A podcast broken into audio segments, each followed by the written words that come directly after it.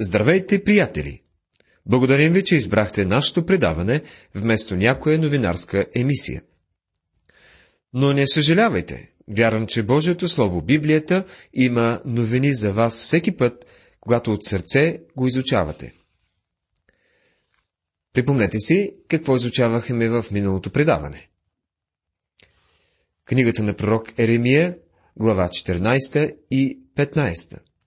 Видяхме, че отстъпващата нация е наказана от Бога чрез суша и глад. Осъждението бе неизбежно. А нещастието на Еремия бе, че той остана неразбран и отхвърлен. Но Бог го увери, че той ще бъде с него. Както е обещал да бъде със всеки един от нас, в каквото и състояние да се намираме.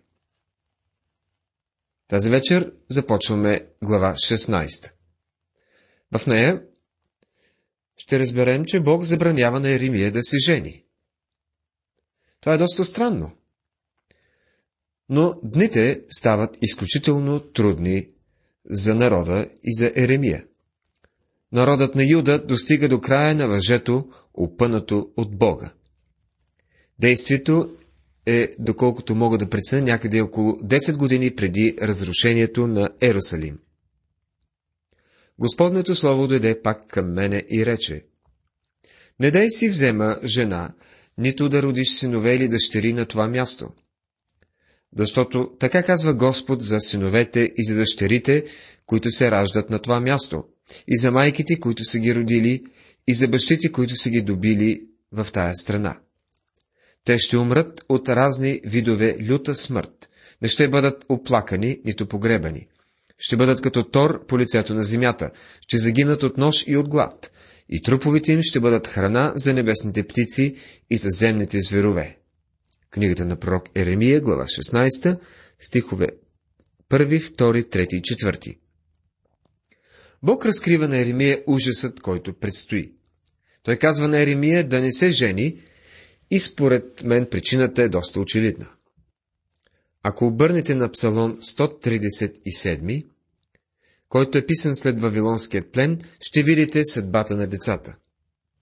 В последните два стиха се казва, че Вавилон ще бъде унищожен и ще се стори на неговите деца същото, което те сториха на децата на Юда. В 8 и 9 стих на 137 псалом се казва Дъщеря Вавилонска, която ще бъдеш запустена. Блазе на онзи, който ти въздаде за всичко, що си сторила нам. Блазен е онзи, който хване и разбие о камък малките ти деца. Когато Навуходоносор превзема Ерусалим, завоевателите хващат малките деца и удрят главите им срещу камъните. Твърде жестоко е дори само за да си го представим. Бог помоли Еремия да не се жени, защото искаше да спести на Еремия тази скръп. При определени обстоятелства по-добре е да не се ражда деца в този свят. Понякога се чудим за света, в който ние живеем. Колко много деца се раждат, а ние не знаем колко от тях ще прикарат живота си в ужасни времена и за това се молим за тях, Господ да ги защити. Много, наистина много може да се каже за това. И ние задаваме въпроси, на които не можем да намерим отговор. Защо толкова много деца умират? Има времена, когато е по-добре да нямаш деца. Времето на Еремия беше такова. И ето една по-светла нотка. Затова ето и да дни, казва Господ, когато няма вече да рекат, заклевам се в живота на Господа, който изведе израиляните от египетската земя. Но заклевам се с живота на Господа, който изведе израиляните от северната земя и от всичките страни, където ги беше изгонил. И аз ще ги върна пак в страната им, която дадох на бащите им. Книгата на пророк Еремия, глава 16, стихове 14 и 15. В този тъмен момент от историята на Юда, Бог позволи на Еремия да надникне в едно по-светло бъдеще – Сякаш той поглежда през тъмния тунел и видя светлината неговият край. Интересно е, че тази тема се повтаря в писанието на всички пророци. Никога не е ставало толкова тъмно, че пророците да не виждат светлината, която идва, и колкото по-тъмно ставаше, толкова по-ярка беше светлината. Бог казва, че идва ден, когато ще ги върне от плен обратно у дома в родната им земя. Затова, ето ще ги направя той път да познаят, ще ги направя да познаят ръката ми и силата ми. И те ще познаят, че името ми е Иова. Глава 16, стих 21. Бог ще трябва да научи нашата страна, че Той е Господ. България като че ли не знае, че Бог контролира всичко. Когато Той се направи познат, опасявам се, че за някои хора ще бъде късно, но то ще бъде много впечатляващо. Ако познаем отличен опит божествената благосклонност, тогава ще можем да познаем правилно и Божието име, разкрито пред нас. А за израиляните избавлението от робството ще бъде прототипът на великото спасение, сторено по-късно от Месията, който ще събере в едно разпръснатите Божии чада. В следващата 17 глава ще се запознаем с посланието на нежененият пророк.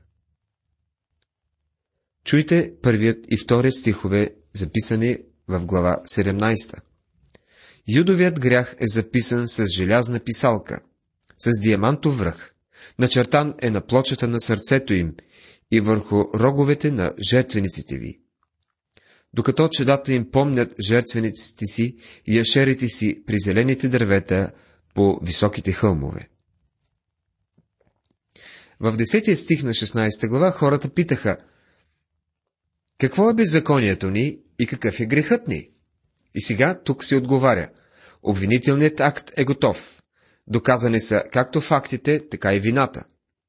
Бог е записал всичко с желязна писалка с диамантов връх. Записаното по този начин няма да бъде изтрито с течение на времето. Никой грях няма да бъде забравен, докато не бъде опростен.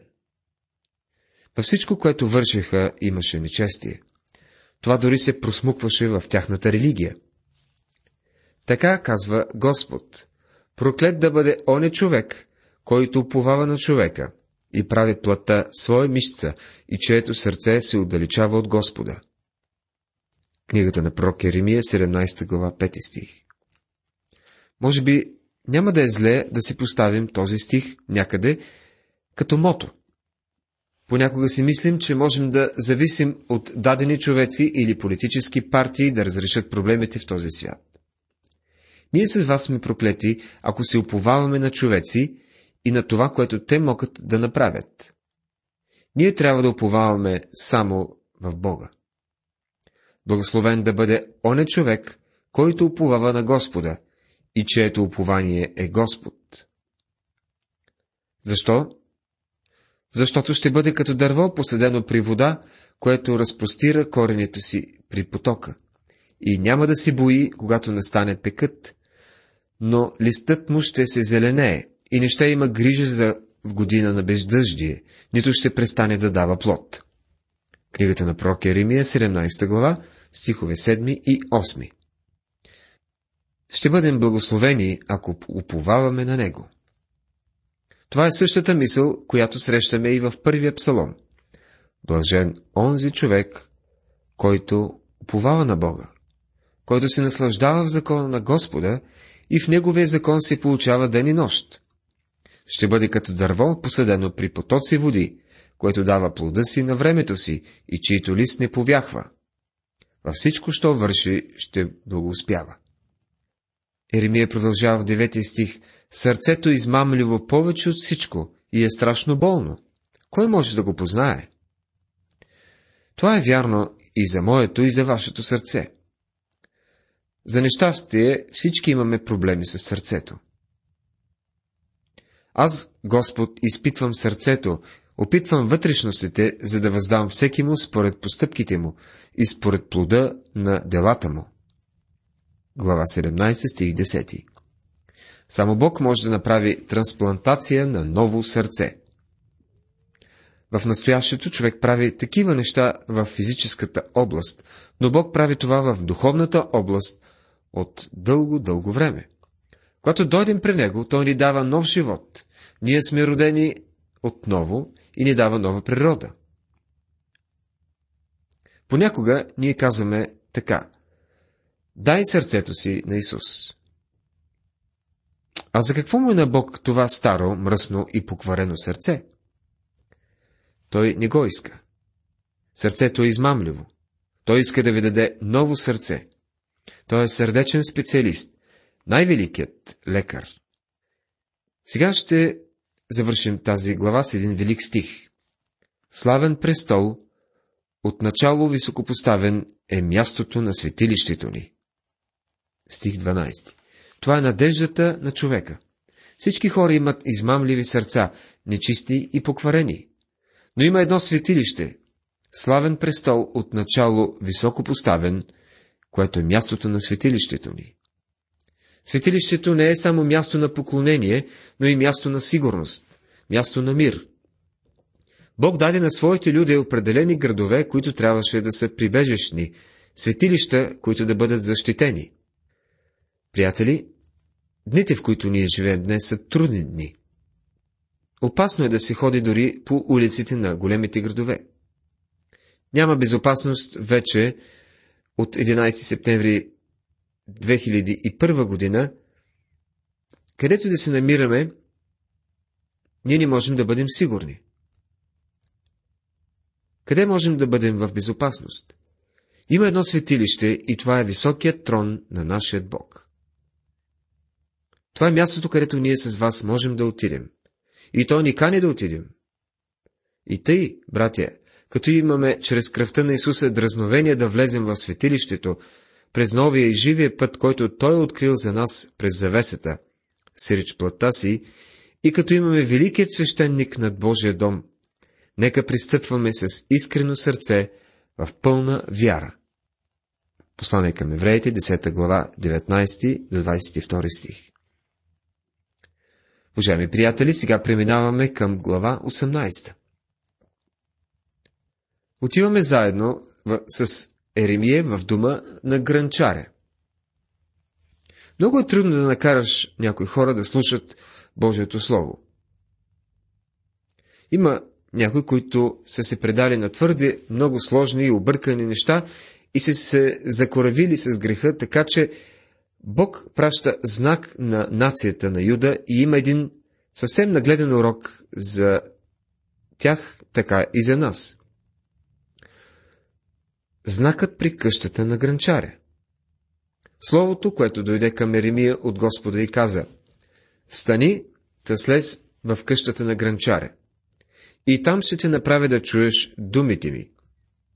Тогава слязах в къщата на гранчаря, и ето, той работеше на колелата си. И колкото пъти съдът, който правеше от глина, се разваляше в ръката на гранчаря, той пак го правеше на друг съд, както се видя угодно на гранчара да го направи. Тогава Господнето Слово дойде към мене и рече, Доме Израелев, не мога ли да направя с вас, както той е гранчар, казва Господ. Ето, както е глината в ръката на гранчаря, така сте и вие, доме Израелев, в моята ръка.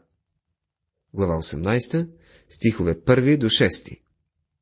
Доктор Макги веднъж проповядвал върху този стих и поканял един гранчар, който също бил един от радиослушателите. Той направил демонстрация на събранието на вечерната служба. Донесъл своето гранчарско колело, което управлявал с крак чрез един педал, и на колелото той поставил глина. Докато Мак ги проповядвал, той моделирал глината в съд. Той казва за това богослужение. Беше един много прост експеримент, но аз никога не го повторих. Събранието тази вечер беше толкова концентрирано върху това да гледа гранчаря, че не ми се вярва някой да е чул нещо от проповета ми. Лично аз съм работил известно време в кооперация, която има и цехови за изработка и декориране на глинени изделия. Имаше две много впечатляващи картини, които са се запечатали в съзнанието ми. Отзад зад фабриката за грънци имаше една много грозна купчина кал. Тя беше безформена и неприятна. Навън пред фабриката имаше нещо като изложбена стая и в тази стая имаше някои красиви съдове, които правиха хубаво впечатление. Когато влязох в фабриката, там видях много гранчари да работят. Те стояха приведени над колелата, които се въртяха. Дори не трябваше да използват педали, а имаха задвижване чрез електродвигател. Те отдаваха цялото си внимание на тази безнадежно грозна каша безформена глина. Но те я превръщаха в предмети на изкуството. Разликата между купчената кал отзад и тези прекрасни съдове в изложбената зала се криеше точно в тези мъже, гранчарите, които работиха на своите колела изкусно. На такова едно място Бог изпрати Еремия. Изпрати го, за да научи една проповед. Това беше една простичка проповед.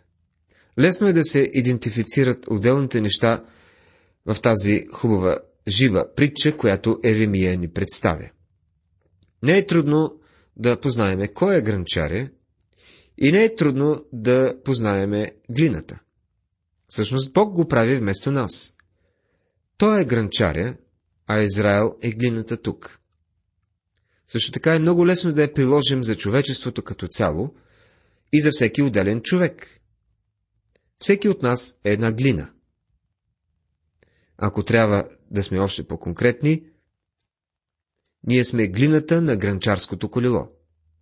Без значение какво може да казват за вас, днес вие сте глина на колелото на гранчаря, както и всеки един друг човек, който е живял на тази земя. Образът на гранчаря и глината е пренесен и в Новия завет. Откриваме апостол, в посланието на апостол Павел до римляните да се използва същият преобраз. В 9 глава, 21 стих, той казва Или гранчарят няма власт над глината, с част от същата буца да направи съд за почет, а с друга част съд за непочтена употреба. След това Павел използва и друга страна на тази прекрасна фигура на речта, когато говори на Тимотей. Проче, ако някой очисти себе си от тия заблуждение, той ще бъде съд за почетна употреба, осветен, полезен на стопанина, приготвен за всяко добро дело. Второ послание към Тимотея, 2 глава, 21 стих. Така че виждаме, че този преобраз се употребява за цялото, из цялото свещено писание. Сега забелязваме какво е направил гранчаря.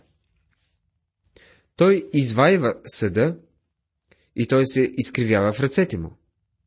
Глината обаче не се подава. Глината трябва да има точно определена хомогенност, определена влажност.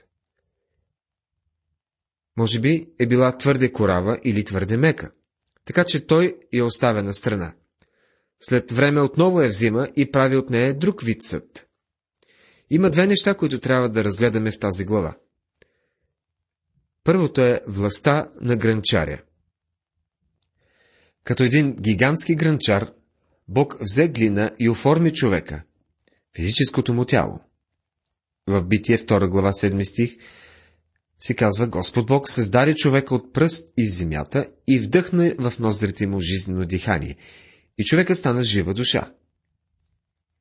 Съвсем ясно Бог беше гранчаря. Сега нека да отидем в къщата на гранчаря и да застанем с Еремия и да наблюдаваме гранчаря как работи. Той има колело, старомоден вид, може би, работи с педала и кара колелото да се върти.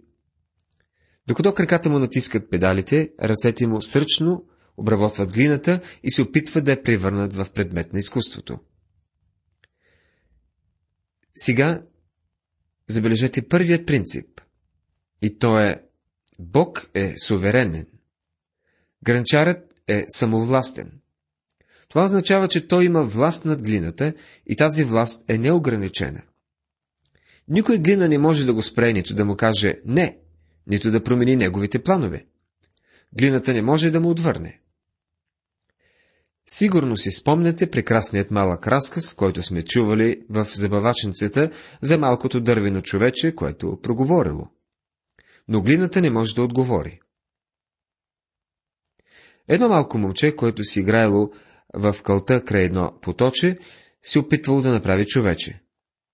То работило над човечето и се справило доста добре, когато изведнъж го извикала майка му. Той искал да остане, но тя настояла да се прибира. Когато трябвало да се прибира, неговото човече имало всичко, освен още една ръка. Но момчето трябвало да бърза.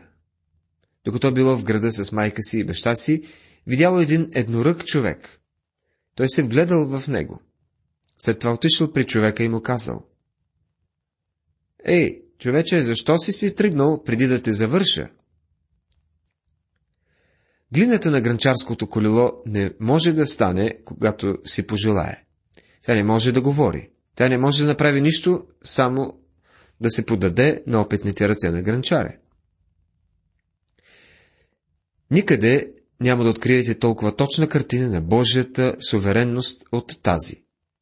Човек, глината на гранчарското колело и Бог гранчаря.